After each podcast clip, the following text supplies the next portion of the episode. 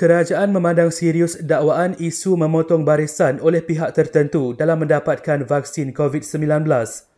Sehubungan itu, Menteri Penyelaras Program Imunisasi COVID-19 Kebangsaan Khairi Jamaluddin berkata, pihaknya telah memutuskan satu penetapan baru senarai petugas barisan hadapan.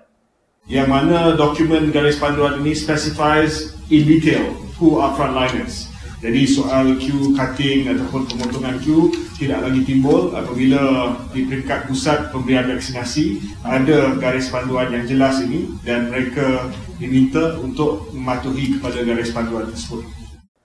Sehingga kini kira-kira 1.4 juta atau 6.1% penduduk Malaysia telah mendaftar menerusi aplikasi MySejahtera bagi mendapatkan vaksin COVID-19.